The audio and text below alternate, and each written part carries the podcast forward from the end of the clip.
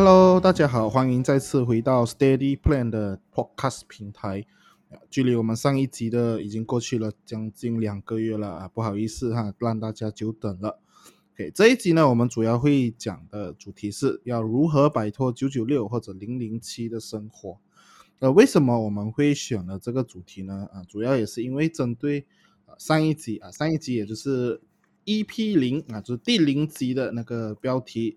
九零后怎么了，我们要对它做出一个更深入的探讨，然后让大家了解这个最新的也是最热门的九九六和零或者是零零七的工作模式，然后以及这个九九六和零零七呢，它会如何的影响我们的未来。通过探讨这一个事情背后的个原理，然后我们可以就是让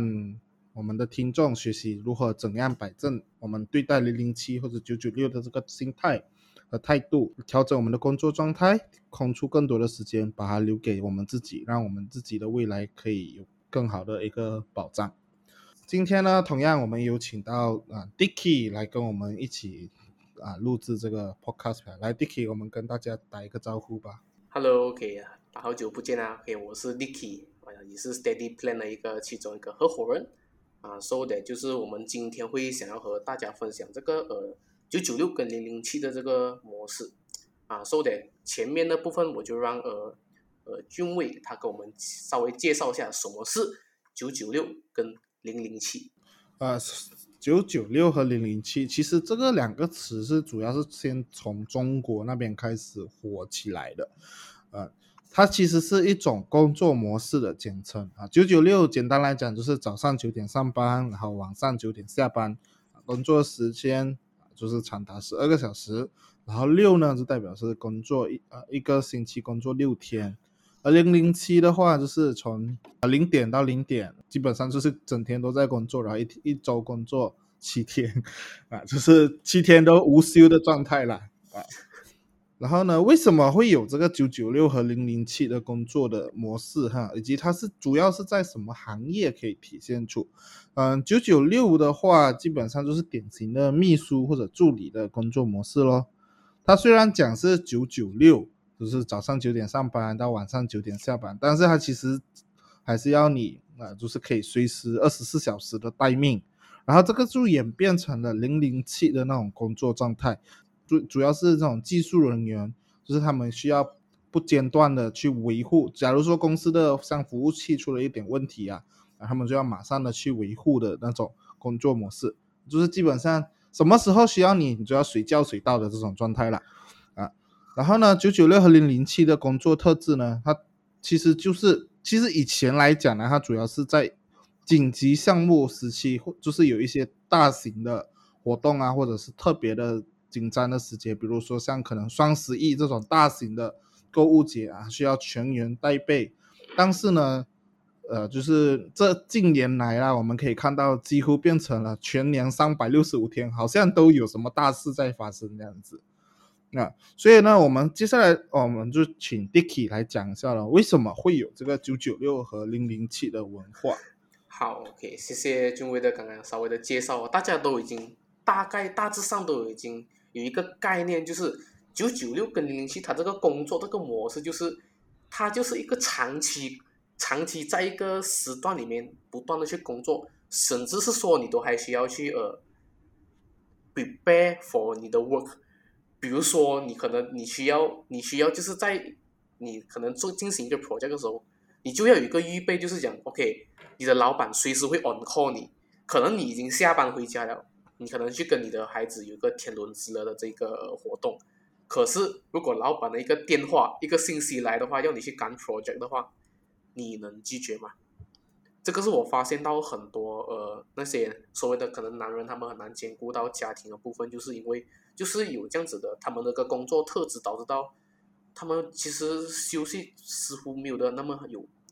真正有休息到啊，这个也就是我所谓看到的点啊。而且为什么会有这个九九六跟零零七的文化？其实啊，在几年前哦，人们的生活其实是很要讲会比较悠闲一点的、啊，就是不会像到我们现在那么着急，就是我们现在这个时代什么都要求要快，对吗？就会就是你我们要做工的时候，就是老板要我们快，这个 project 又要我们去做，这个东西要我们去赶，这些都是我们变到我们好像好像为了为了做而做，就是我们已经失去了那一个人讲，我们失去那个对生活的平衡感，就是我们目前怎么的追求要快，追求极致。那这个是。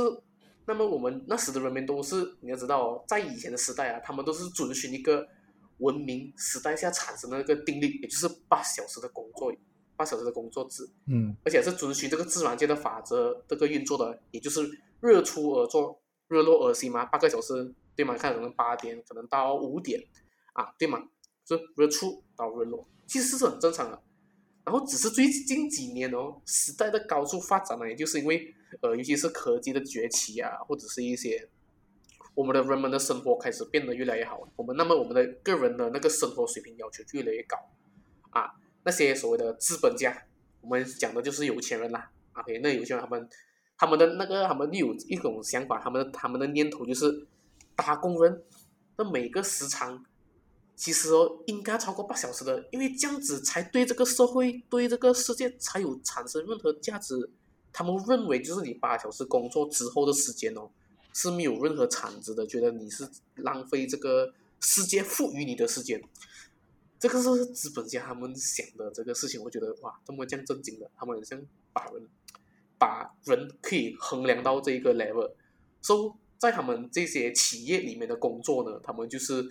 的工作量哦，他们真的是甚至是达到十个小时的，就是因为有这种企业的这种这种老板，所以导致到员工他们需要长时间的工作，这种文化就不是很健康啊。事情的起因是从哪里开始诶？其实啊是在阿里巴巴的一个呃内部的交流活动上哦，马云对他的员工讲，能做九九六，其实是一个巨大的福气来的，很多公司。很多想九九六的人都没有机会啊！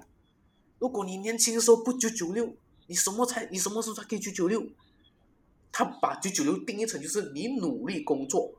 然后你就能达成你的个人的梦想，然后你在你的以后往后的人生里，你就可以很 proud 的跟你的你的后代讲，哎，我曾经就是很努力打拼，就是我花时间在这种工作，然后我为这个社会为这个世界做得很有贡献，做到九九六。生出这个价值吗？我个人是觉得不一定了。那么然后就是不是你觉得不一定？就是你的看法是什么？对，针对这个你的看法是什么？我比较好奇的是，呃，其实啦，我是之前有看过，就是说，呃，像不不管不只是中国啦，其实就比如说像 Netflix 啊，这这类型的大公司或者是 Amazon， 在刚刚公司起步的时候，他们也是几乎是要求呃员工是可以为公司付出他们所有的时间的，就是。你不要有家庭，最好不要有家庭，就是你整个人都是公司的，公司随时需要你，你就随时要为公司来拼。当然他们这个有像 Amazon 或者 Netflix 他们的员工，他们的薪薪资当然也是行业最顶级的。然后我上次也看过，就是说呃，他们这些大公司啊，比如说像 Netflix 啊、阿里啊，他们宁愿给更高的工资，比如说可能请呃、一个人普通来讲是一万块钱啦，但是他们可以开出两万块，他们请少人，但是他要可以长时间工作的员工，这个是有原因的，因为你管理员工啊是需要一定的成本的，你员工越大啊，就是他的那个数量越大，你需要的就是经理级别的呃工人就越多，当这些就是一层一层下来啊，越来越多的时候啊。你的那个沟通的那个效率就低了，也沟通效率低了，就代表说你做事的那个效率也低了，所以最好的方法就是把人数尽可能的减少。我给你高工钱，我给你一个月十万块，叫你一个星期做零呃七天，每天都做工，一天做十二小时、十八小时，甚至更长，你做不做？行业行业平均是一万块，我给你一我给你十万，你做不做？你做不做？所以就是这样子的一个，哇，这个就是典典型的，就是我拿钱买你的时间，对吗？这个就是资本家他们的这个呃的运用人的方法，就是尽可能是把我们榨干了，有没有有有没有这种感觉？就是基本上就是把我们榨干。对对对。那么，那么回到来啊，就是在二零一九年的三月份哦，一名名为一个九九六 I C U 的这个项目，在这个呃 GitHub 这个呃公司传开。那么这些程序员啊，也就是那些工那种呃 I T 的那种工程师、啊。他们就呃揭露了这个九九六 I C U 这个互联网公司啊，在一周之内，华为、阿里巴巴，甚至是呃蚂蚁金融啊，甚至是京东、苏宁、拼多多都上榜。那么刚刚我讲到这个九九六 I C U 是什么呢？是讲九九六这个时间，然后生病 I C U， 也就是从工作早上九点到晚上九点下班，每天工作六天，生病了就进 I C U， 所以简称九九六 I C U。 大家有没有看到这个现象？就是非常的呃不健康，就是把我们身体榨干了。 OK， 生病了病了就就去医院咯。就就你看到这个这样的景象，我就觉得就是你赚钱值得吗？不是说年轻就应该疯狂打拼，是在呃在我们这个疫情这个情况虽然是很困难，可是哦，我们把这个健康把它用数字变成来变成数字来衡量的话呢，钱就是零。当你没有益，也就是健康的部分的时候，你后面有多少个零也没有用，对吗？我们要有我们只要有一个健康身体，是我们是能持续为这个社会，或者是你想要达到你梦想而赚更多钱都可以了。只是如果你连健康牺牲到没有了，那么你要讲赚钱，对吗？赚钱不是用时间做工作的时长去衡量的，我是觉得是在那个人短时间能够产对这个社会或者是对公司产生的价值，这多少才是最重要的。所以我是觉得，呃，长期九九六、零零七的工作模式，它会带来什么样的影响？首先，第一个，这两者工作模式啊。虽然不一定意味着你二十四小时都不需要一直，不一定二十四小时都要一直做、一直做、一直做，但是你实际上你的达到多多高的这个劳动强度啊，其实是取决于你的这个老板手中，以及那个员工的极限。怎样讲呢？就好像哦，老板会去衡量你，就是哎，这个人他还能做多少，我还能从他身上榨干多少个资源，我还他还有什么那个呃。能力我可以继续挖出来的，就是我只要尽可能去挤啊。我不懂就会呃有没有这样子的概念啊？自从当了某某的一个公司的一个班主任啊，有没有这一种感觉啊？稍微有没有一种感觉？坦白来说，坦白来说，有没有这种感觉？嗯，坦白来说会有，就是你做了多少过后，然后他会根据你，哎，可以看你，哎，这个人好像还可以再做什么。你做的东西只会越来越多越来越多，把好的东西一直加进来，然后不好的可能去掉，但是加进来的一般上都会比去掉的东西还要多，对你的能力的要求会越来越高越来越高，要你做的东西也是会越来越多。当然这个也不是讲是完全只有坏事啊，可是呃，老实讲啦，如果你可能做一段时间或者是一年两年这样子其实还可以，但是如果你长期这样子做下来，呃，我可以感觉到就是我的身体真的是会承受不住、呃、钱还没有赚到可能身体就先出了问题了，垮了，身体就先垮了，对吧？是，这个就是典型的就是有稍微这样子的工作模式。我相信其实不只是那种呃所谓的科技企业的那种工工程人员会有这样子，其实包含那些刚刚我们提到的一些秘书啊，甚至是一些呃新兴的行业，比如讲他们是那种呃线上工作的那种呃远程的工程师，也就是可能客户的电脑有问题，他们要远端操作。这些工作模式因为由于是他在家，所以其实我看到的一个、呃、日本的这个、呃、纪录片呢，就是他访问这些日本人的中年大叔、哦、在他们行业的时候呢，其实有一个访问到工程人员的时候、哦，他其实是在家工作，看起来是很轻松，其实哈，他家里摆着这个呃这台电脑，然后他的隔壁呢，他的隔壁的桌子呢也是有摆多一台电脑，那个电脑是拿来做什么？那个是 for 准备，如果公司随时有事，他都要on call在这个电脑去解决公司的问题。所以其实他在坐在电脑面前，他其实也很也是不能放松。虽然他已经尽可能就是可能坐在他电脑面前，可能看戏、看小说或者是一些玩游戏等等，可是他也不能玩得很自在。可能你想象，如果有玩呃王者荣耀或者是一些呃五 v 五所谓的朋友们，可能你在这个游戏里面，你需要专注玩一个呃二十到可能三十分钟。甚至是 Dota 你要打接近一个小时，你在这个一个小时里面，你这个游戏里面你是不能停止的，因为你身边有队友，你需要跟你的五名队友一起去把对面的呃这个塔去推掉，或者是把对就是你要你要跟你的队友团队合作一起打打败对面才能完成这个游戏啊。那么如果公司一下子有事情，然后你的游戏又不能停的话，你可能一定会先优先选择工作。那么去工作的话呢，你就会导致到你对其他身边四位队友不负责任。虽然可能觉得哎呀游戏而已，就何必要看到那么看到这样子，可是其实你知其实大家知道现在的游戏这个领域哦开始崛起了，游戏其实是一个商机的。那么如果你要想在一个游戏的环境里面的那个声誉会比较好哦，那么就不允许这种随时呃我们称作为呱机，也就是玩游戏到一半中途离开的人存在。那么系统就会严重惩罚这个呃这个玩家，甚至是他犯犯太多次的话，这个账号游戏账号就被封掉啊，就是为了保护这个游戏的环境。所以你看到吗？就是现在已经现在的情况就不好像以前，就是啊游戏只是个小钱，它其实可能已经变成一个商机了。虽然可能扯远了，可是站在这个呃中年这个呃安这个人的角度来说呢，游戏是他一个唯一的消遣的这个、呃、情况啊，那么他都不能尽兴放松玩游戏的话，那么怎样称称得上是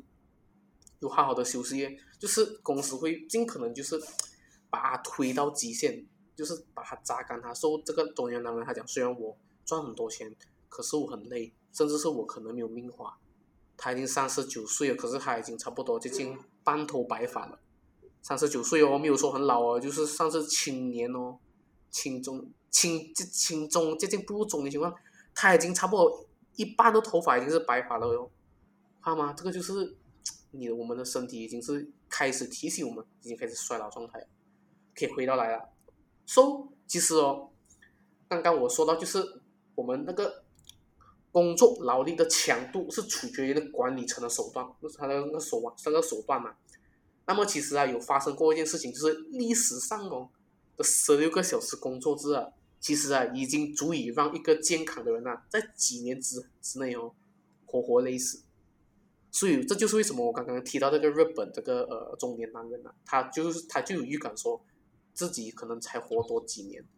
虽然大家看起来是非常的悲观，可是他自己身体状况什为什么他不知道？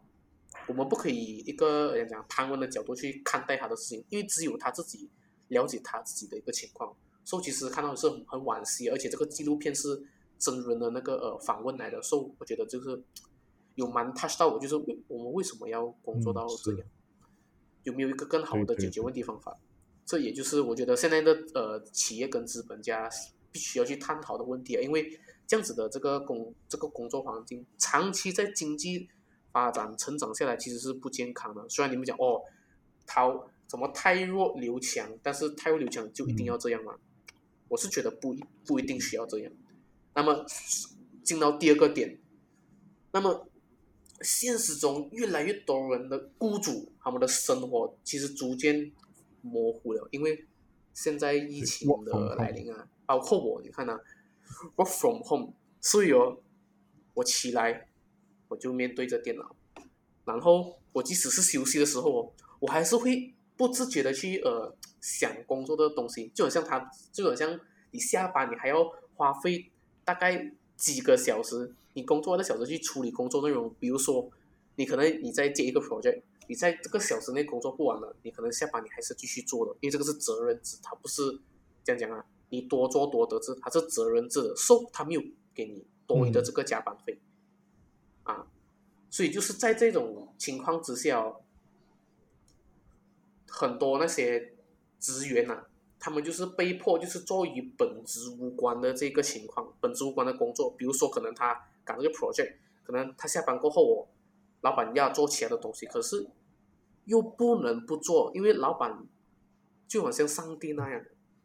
好像是给薪水的那个人。真的在在在中国的企业的确是这样的，不是说每个公司每个公司啊，我没有想要得罪一些中小企业老板，就是在中国的情况是真实发生这样的情况，而且这样子的这个情形是越来越多。嗯、我举一个例子的 ，OK， 公司它是不用，有些公司他们就是不用付加班费的，所以你有时面试的时候啊，他会那些面试官会问你一个问题，你能呃接受加班吗？然后我们的加班就是讲讲就是讲讲赶赶 project 时候我们就会有加班的，然后是没有给任何的加班费的，你 OK 吗？明目张胆的就只去给你知道，加班其实是一个责任制，它不是应该被就是被呃给予的这个薪水。站在管理层他们这个人他们是怎么思考的呢？我就有去稍微去找了一下啦这种访谈的内容，我我我有揭露到一个访谈内容是这样子的。我只是给了你任务，你做完的话五点就下班了，没有加班啊。你做不完就代表你的能力不够，你要嘛就提高自己，你要嘛走，这个就是我们的企业文化。Hello， 我想问你啊，就为如果是你是一家广告公司的这个呃文案员，你知道广告公司的文案员呢，他在八个小时工作里面呢。他如果要每天生产一个好文案 for 他的公司，可能接下来的一个礼拜要打的广告的话呢，你觉得八个小时他能不能写得好这个内容？这个内容能不能被他的上司接受？你怎么看这个问题？因为哦，我发现到哦，写那种广告文案的那种公司人呢、啊，基本上不是用八个小时的工作。这个时间来去衡量他们的指标，甚至是他们下班过后他们还要去想这个文案要怎样做。对此你有什么样的看法吗？就是你觉得这样子的工作情况之下，是不是因为那个文案员的人没有能力而导致到他需要下班工作？嗯，我觉得不是，因为对我来讲啊，像这种呃，也就是你要不断的产出的，比如说可能像是画画家、歌唱家。他们其实你不能用一个上班固定的上班时间来锁住他们，就比如讲你一定要在这个八个小时里面写出来，万一说啦他八个小时他真的没有灵感，真的想不出来，你 也, 你也不可能讲哦你的能力不足。可是如果说他一般上可能是到晚上的时候比较有灵感，怎么办？算进加班费吗？他上班的时候是在玩吗？他的灵感、啊、一般上都不是在上班的时间产出来的。那你要说他上班的时候他上班效率工作效率非常低嘛，可是他可以写很好的东西出来，就是他下班过后他可以想到一个非常好非常好的文案，可是他不是在上班时间想的。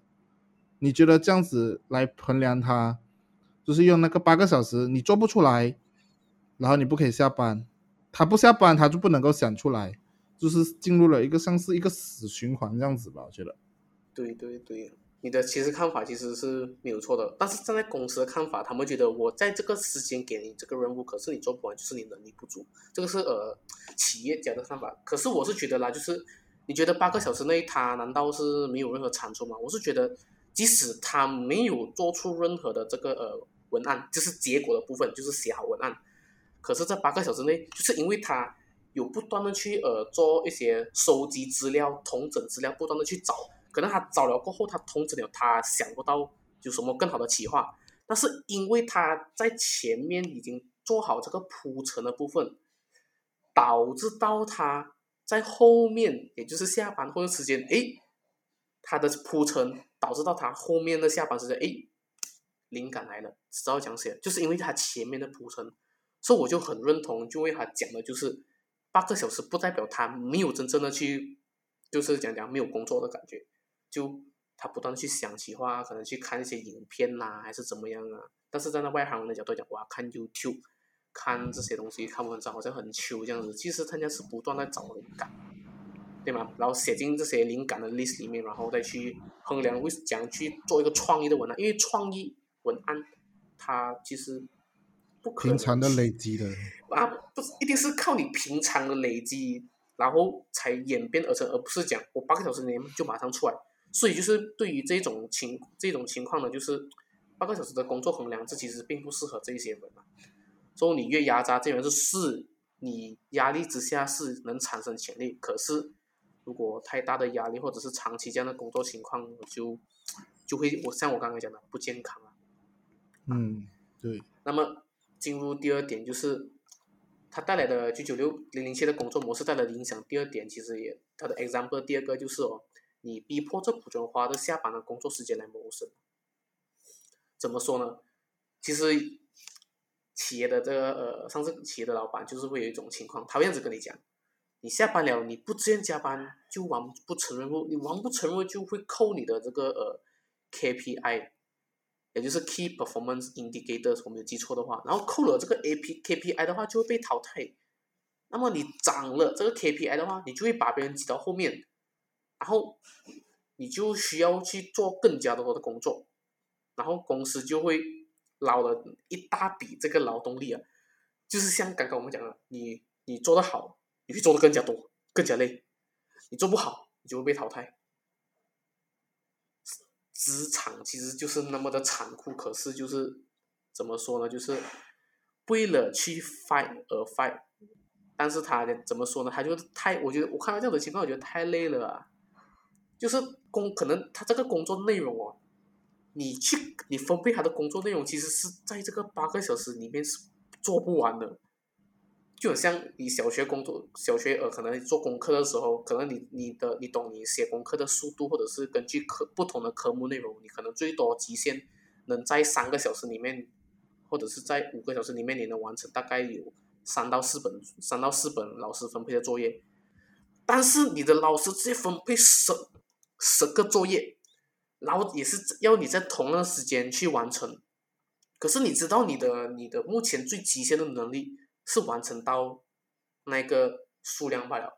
那么剩下的额外的，你是不是可能回家，是不是需要回家自己再额外去做功课，而不能把学校的功课在学校做完呢？啊，典型的例子，你看呃，欧美的教育跟跟亚洲的教育知道了，你看欧美的教育，他们的功课都是课堂上完成。放学过后都是他们自由的时间，但是我们 亚, 亚, 亚洲的教育的情况就是啊，我们上班填鸭式教育，填很多知识，输入内容高价值高价值啊 high value， 我们要就是要你变成人才，然后读书过后，放学过后补习补习补习，要加强之前的知识，要加深内容。有看到那个区别吗？就是其实有渐渐的影响到就是这样子的这个工作模式情况，就是。听到都觉得很累啊。那么进入第三个、嗯、第三个个点就是哦，你变相的，其实这样子的个工作模式啊，我发现它是变相的剥夺别人的自由。其实你根本没有时时没有自由的时间来创造未来更更多的那个可能性。为什么你被这家公司局限住了？你有没有想过一个问题啊，君威，就是你在一个平台工作久了，然后你根本没有真正的这个时间或者是。自由的情，自由的这个啊，我们讲自由的时间就好，自由的时间去看其他，呃，社会上更加多的一些广泛的一些资讯，或者是我们跟着时代进步。因为哦，我发我发现到就是一种情况，就是哦，很多人讲你不工作，你就会被社会淘汰。可是我发现到更直、更更直观的，也就是就因为你待在一个地方太久，反而是你跟不上那个时代，因为你就是在那个行业领域罢了。你不是你没有开其他眼界去看，去跨领域的去看一下别人是怎么做的，然后去把别人有好的东西 apply 到你的这个事业当中。对此你有没有、嗯、你没有什么样的这些看法？想要听听一下你的看法。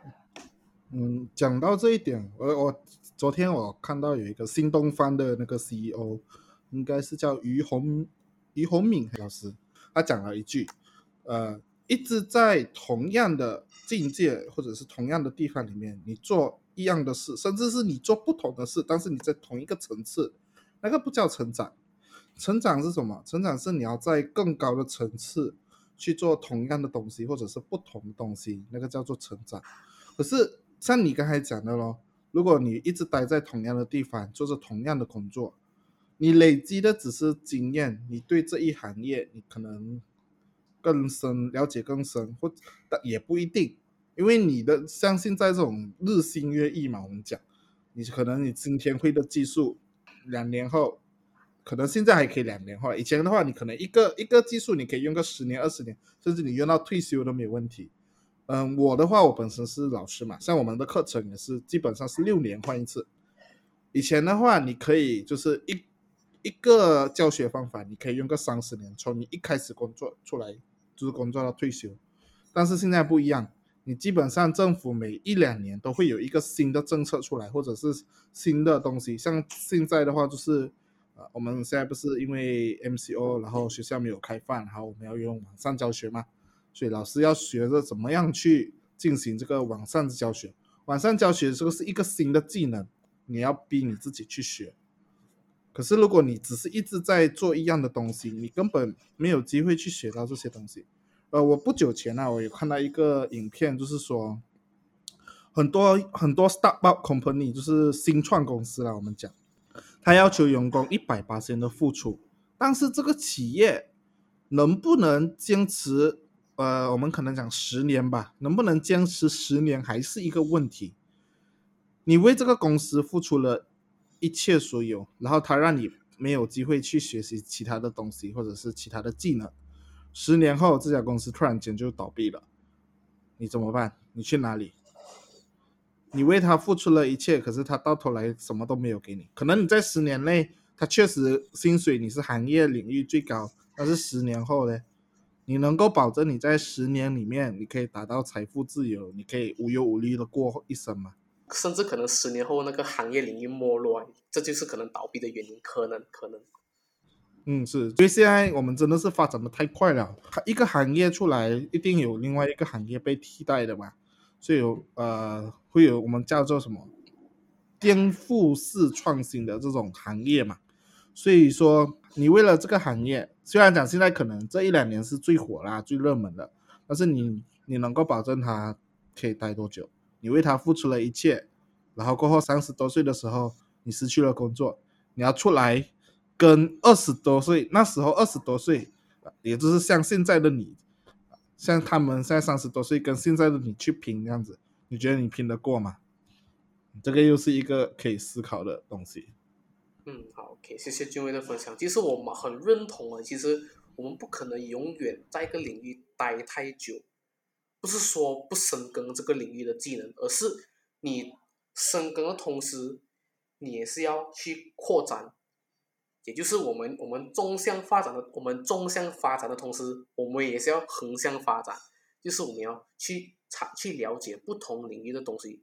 我之前拿一个我个人的一个真实案例就好，坦白来说，我在没有进入这个呃理财规划的这个行业之前呢，其实我是游泳教练，可能大家都不信，就是讲啊，游泳教练都都可以进入这个行业，就是游泳跟理财好像没有关系的哦。可是为什么我能转型成功？那就是因为学习，以及你的那个你最主要是那个学习力、啊、以及那个怎样洞察局势能力。因为我知道，当那时疫情一来临时，疫情来临的时候，我发现到我的游泳行业应该是受备受打击很大，而且那疫情只是在马来西亚的第一波罢了，我就已经发现到这样子的情况了。然后可能比较不经不经那个人人情啊，我就直接写辞职信，直接。fire 的老板，就是我以前的游泳馆老板，到可能老板可能也是，可能当时也是有点冲动，可能没有做到做做到好交代的部分。可是这个不是最重点，重点就是我发现这个行业领域不是说不好，它未来会好，只是目前它已经开始，不是讲没落，就是开始下趋势了。那么我就要抓住风口，就是讲如果我持续。根据这个疫情情况，我还当做游泳教练的话，我还能赚多少钱？你看现在我的朋友，你看这一场呃全国又一个 M C O 啊，也就是行动在马来西亚是行动管制令，看已经是第三次行动管制了，游泳行业又被迫不能进行教学工作啊，就很辛苦。所以我就发觉到有这样子的一个问题，所以我才会觉得，哎，反而你做理财规划的这个行业呢。是刚需来的，为什么？因为我们人一生活着啊，大家记得这个是我的一个很喜欢讲的一个名言，我们人一生活着都需要跟着钱挂钩。那么如果你连钱都不，你钱都没有好好的去管理的话，你不要跟我讲财富自由啊，好不好？啊，这个就是我深深体悟到的事情，因为我当时我赚的钱不多，但我转型成转型成功之后，我发现到其实你不断的学习能力，因为我们是我们那个我们那个呃再讲啊，我们的这个时代是不断的迭代更新的，所以你一定要跟着这个时代迭代更新的那个速度来去学习。even though我现在其实是理财规划行业，其实我还有其他有去看其他行业的，甚至是最近我看好的领域就是宠物经济领域。那么现在很很目前是很少人去看这个东西，国外可能已经有了，可是在亚洲很少人去看，所以我会去研究相关的领域，就是诶我能用这个领域来帮助我这个行业怎么结合，或者是我要讲利用这个宠物经济这个领域这个知识这个能力，这样帮助到其他上市公司老板，就是我可以provide这个 idea 给他。甚至是有一个做杂饭店的老板，他想要把他的那个杂饭店变成一个机械化的时代，我就跟他讲过，其实你杂饭的那个碟子啊，如果你想要去呃去算那个菜的价钱啊，其实你可以把这个碟子里面哦啊那个装那个菜里面那个呃我不懂怎么形容，算是一个大盆啊。我们以前拿那种呃自助餐的时候，不是有个大盆装那些食物的吗？你大盆里面你可以安装一个 R F I D 这个芯片哦，然后你再把你这个菜的这个热量啊，它的这个食物是什么种类啊，然后再把你的这个仓库成本那些数据啊，输在 R F I D 里面，这样子的话，它就可以衡量你这一盆菜其实它的成本多少钱，然后卖出去的价格多少钱。其实真的是有科技能做到这样子。前几天我有 propose 给一个呃。就是我有跟一个杂饭店的老板讲，诶，这个想法真的很不错，而且中国已经开始去做这个东西了。所以这就是我把我的这个规划，我规划的行业，同时我把这个行业知识分享给人家。那么这个东西讲帮到我，它帮到我就是客户更加相信我的专业能力。即使我只是做理财规划的，可是我了解他的领域，我解决他的痛点问题。那么这个客户会不会以后会持续回来找我？即使他现在没有给我投资，可是因为我。我已经提供了他这个价值，那么他未来会不会找我帮忙啊？可能做一些企业的一些咨询的时候，可能 会, 会不会找我啊？诶，可能会的哦。啊，这个就是我前我上个礼拜做的分享，我发现到一件事情，所以我就发现到这个东西是很重要，就是你一定要有那个下班过后，你一定要有那个自由的时间去学习，不然的话，你不能跟进这个时代，你就是一直在那个死循环那边。这个就是我觉得就是九九六的工作制，它最大最大的坏处就是你停止了学习，你就是一直变成一个工作的机器人。然后再进入到一个最后的一个 point， 就是我要讲的就是你九九六零零七工作的模式哦，它带来的最大的影响就是社会幸福感很低啊。啊，这部分我就想要交给这个俊伟来讲，因为他有女朋友，所以他就呃要讲。他的他有自己的他女朋友，所以还会比较有那个感同身受啊，不懂讲形容，所以就交给他来讲。感同身受，嗯、呃，老实讲啦，我目前暂时还没有体验过九九六和或者是零零七那种工作方式。对我来说，工作不是生命的全部。虽然讲钱对我来说很重要，相信对大家来讲，钱不是万能的，但是没有钱万万不能。所以呢，钱虽然讲很重要，但是。钱它只是一个工具，它可以让我们达到很多的目标。你为什么要钱？更多的时候是因为你想去做某些事情，它需要用到钱，而不是你喜欢钱这个东西。钱本身是没有价值的，没有意义的。我们用钱去做的东西，才是那个钱可以给我们带来的意义。可是你九九六和零零七的工作，你很有很多钱，这笔钱呢，你能够拿来干嘛？你有什么时间去做东西？你有什么时间去用这个钱来给你人生的意义，对吧？我们讲回家庭，你的父母假如说他们是九九六零零七，你基本上就是一个被放养的孩子，这样子什么事情都要你管，基本上是感受不到亲情的那个照顾了。你想一下，你妈妈早上九点上班，你可能六点去学校了，可能她爱你嘛，她起得早，跟你一个早准备早餐，然后跟你 kiss goodbye 一下，然后就上课了、啊、然后放学回来你基本上都是自己一个人，他晚上九点才下班，到家差不多十点你也该睡了。这种时候你基本上是体会不到父母的亲情了。在中国有一个 很, 很著名的词，我们叫做丧偶式教育，就好像是没有配偶的，就可能家里面、啊、其中一个人是没有做工的，然后就好像只有妈妈在带，或者是只有爸爸在带这样子。但是这部分呢，基本上你讲他们的父母很失败，可能他们在父做父母这边做得很失败啦，但是他们基本上都是行业里面的精英来的，对吧？因为他们在行业里面是精英，所以他们在父母这方面他们就是不能够再花时间去学习如何当一个好的父母，这样子对孩子的成长我相信并不是一件很好的事情。嗯，我在学校实习的时候，我其实也看到很多的孩子，就是一些大部分啦有问题的孩子，基本上是爸爸妈妈特别的忙，爸爸妈妈没有时间管他们，没有时间就是赋予他们，教他们整这些价值观教育观的这些孩子，他们会有比较大的问题。反而那些成绩好的或者品行好的，一般上当然不是讲全部啦，一般上都是爸爸妈妈他会给他们很多的支持，很多的鼓励，然后会很常陪伴他们身边，他们需要什么的时候呃，爸爸妈妈也会尽可能的去满足。当然也不是讲宠坏他们，就是他们可以做到他们尽父母的责任。所以呢，我这样子的情况下啦，我们未来的孩子会变得怎样，嗯，这点我就留给大家去想象了。嗯，所以说零零七和九九六这种工作方式，虽然讲它可以为你带来大量的钱财，可以在让你在很短的时间里面快速的累积财富，可是你要把那笔钱你赚来的钱拿去用在可以赋予你生命意义的事情上面，这笔钱赚来的才有用，对吧？我想因为我对我来讲，钱不是生命的全部，你要如何去让你的生命变得更好，变得更完整，这个才是钱最大的作用。所以呢，最后呢，我们就来简单讲一下要如何摆脱工具人的机械式的生活方式。嗯，我觉得最主要最主要的啦，就是你要在你你还在这行业里面的时候，你尽可能的准备你的储备金，就是我们讲的紧急备用金。为什么要准备？就是可以让你在你觉得你干不下去的时候，你想休息的时候，你很有底气，可以有能力的去直接辞职，然后去暂时做一个休息，做一个休养，给自己喘一口气。可能去旅行啊，可能旅行个半年一年，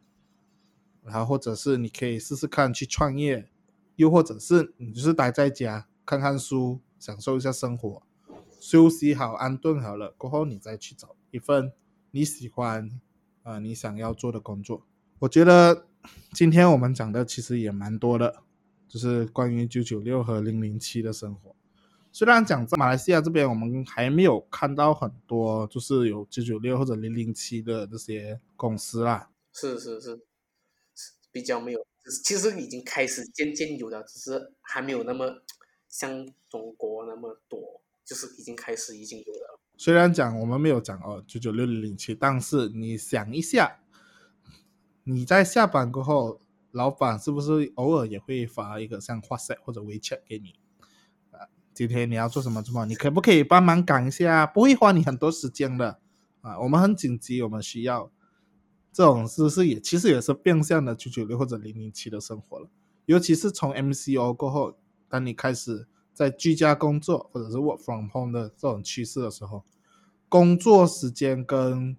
啊、就上班时间跟下班时间它的那个界限反而已经区分了，已经非常区已经区分不清楚了，区分不清楚了的。嗯，所以就是今天基本上就是这样子。 Dicky 你有什么要跟我们的听众讲的吗？ So 今天我们的分享就到这边了。其实我想要补充的就是哦，其实我想补充多一个方法，就是如何摆脱那个工具人那个机械版的模式，也就是九九六零零七 的, 的情况。其实除了存紧急备用金之外呢，其实你还要同时去同时你在工作的时候啊，你能不能忙里偷闲一点点？你忙里偷闲一点点的话，你还能喘一口气一下，对吗？因为我们讲真的，我们我们摊开来讲，你真正在工作的时候，你真的是八个小时在工作吗？不一定。你是不是也会偶尔滑一下手机？你是不是会偶尔主动去呃去上厕所或或者是去呃休息一下，你能不能在这个间隔的这个时间的时候，你刚好你一定你一定会滑手机的嘛，休息的时候，那么你在滑手机的时候，你能不能去同时把这个滑手机时间变得更有意义，也就是寻找一些跨领域的知识去学习，用这些碎片化的时间每天学习几分钟甚至是十分钟都好，或者是在你下班的通勤时间的时候，你能不能呃看书，现在我们流行是听书啊，就是听类似我们这种 podcast 节目，听我们 steady plan 的节目 OK， 听我们听这些节目来去增进自己的这个知识的同时，也让你有方法也是有方向的去改变你的生活。因为除了钱以外、哦、我们这个思维是很重要的，所以我们就需要在这些尖端的这种碎片化时间里面呢，我们要更加好的去利用，那么才能摆脱这样子的这个生活了。所以这个是我一个小小的看法，所以今天的分享就到这里，也感谢呃大家是等了蛮久才出这个 podcast， 所以最后的这个结尾我就交给这个君威吧。好，谢谢 Dicky 今天跟我们的分享，嗯，我们也希望大家可以在听了我们的 podcast 节目后，或许可以对你的生活带来一点小小的启发，让你有一点的动力去进行一些小小的改变，这个就是我们节目的初衷、嗯、感谢大家的聆听，我们下一集再见，拜拜。